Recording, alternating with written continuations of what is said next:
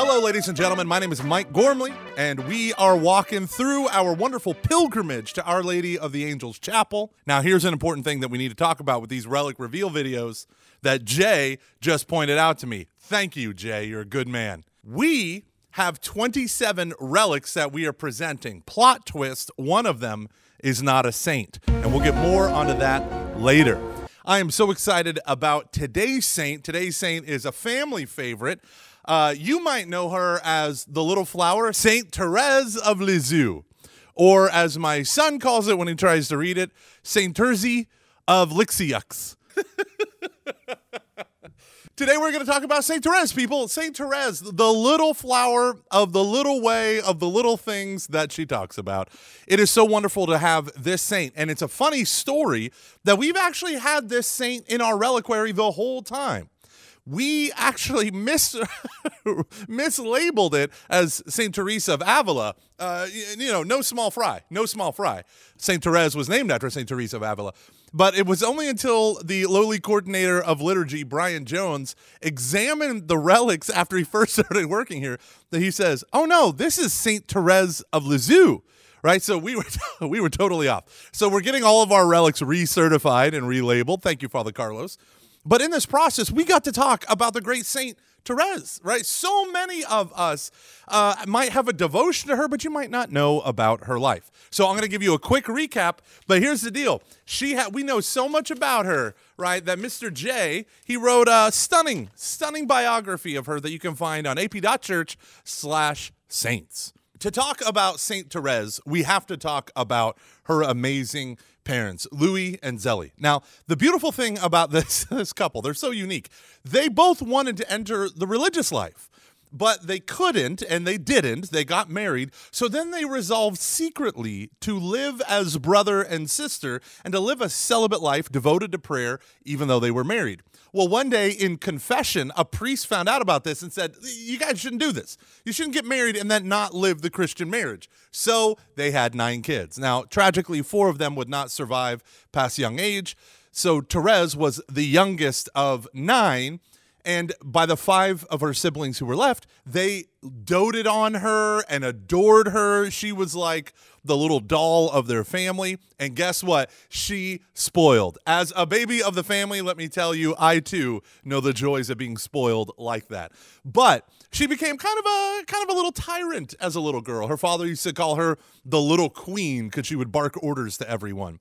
And it was funny because it was actually at Christmas time in the tradition in uh, France, they would put out their shoes and they would fill their shoes with presents, where it looked similar to what we do with stockings, right? But uh, her sister, who was a little bit older than her, Celine, the last one left at home, the rest had entered the convent. Saint Therese had this moment of of conversion, of interior instantaneous maturity where her father looked at the shoes on the floor with the presents and he said to himself, Thank God this is the last year we'll have to do this because Therese is supposed to be growing out of this.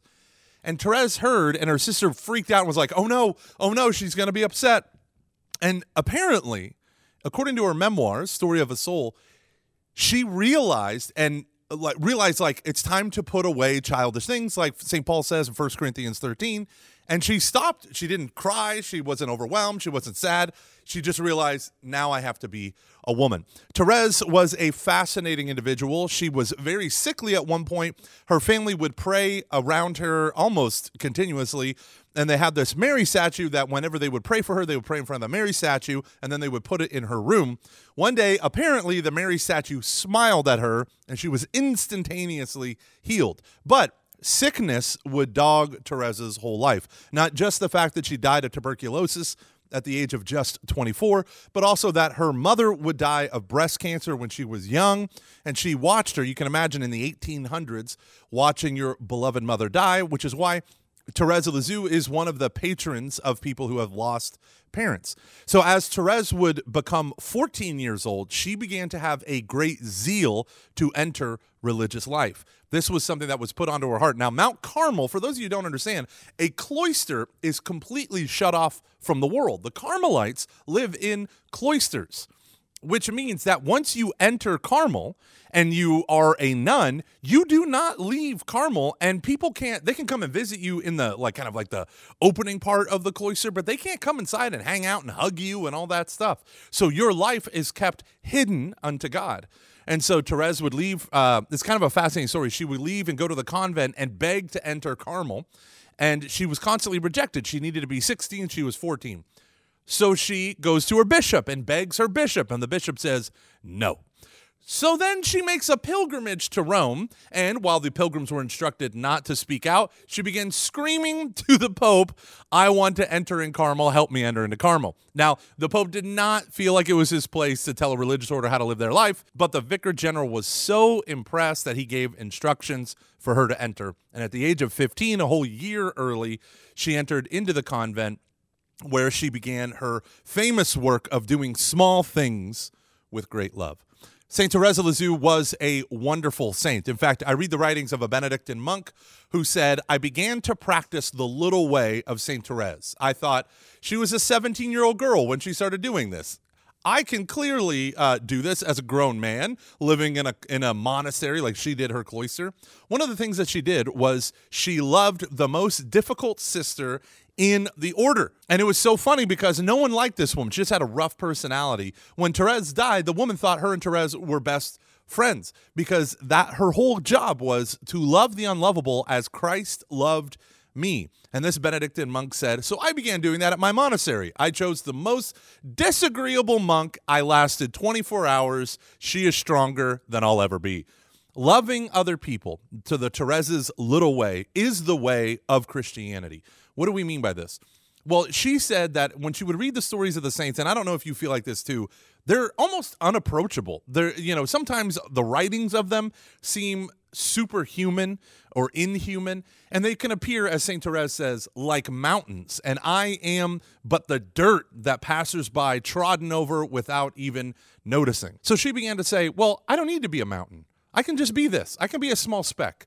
I can be this one individual little thing, but in all of the little things with my life, I can give great glory to God in them. And this is the importance of understanding the role of holiness and the role of our Christian life, right? Because you and I might not be uh, a famous director of evangelization or creative tech specialist uh, operations officer like Jay over here. That's your title, right, Jay?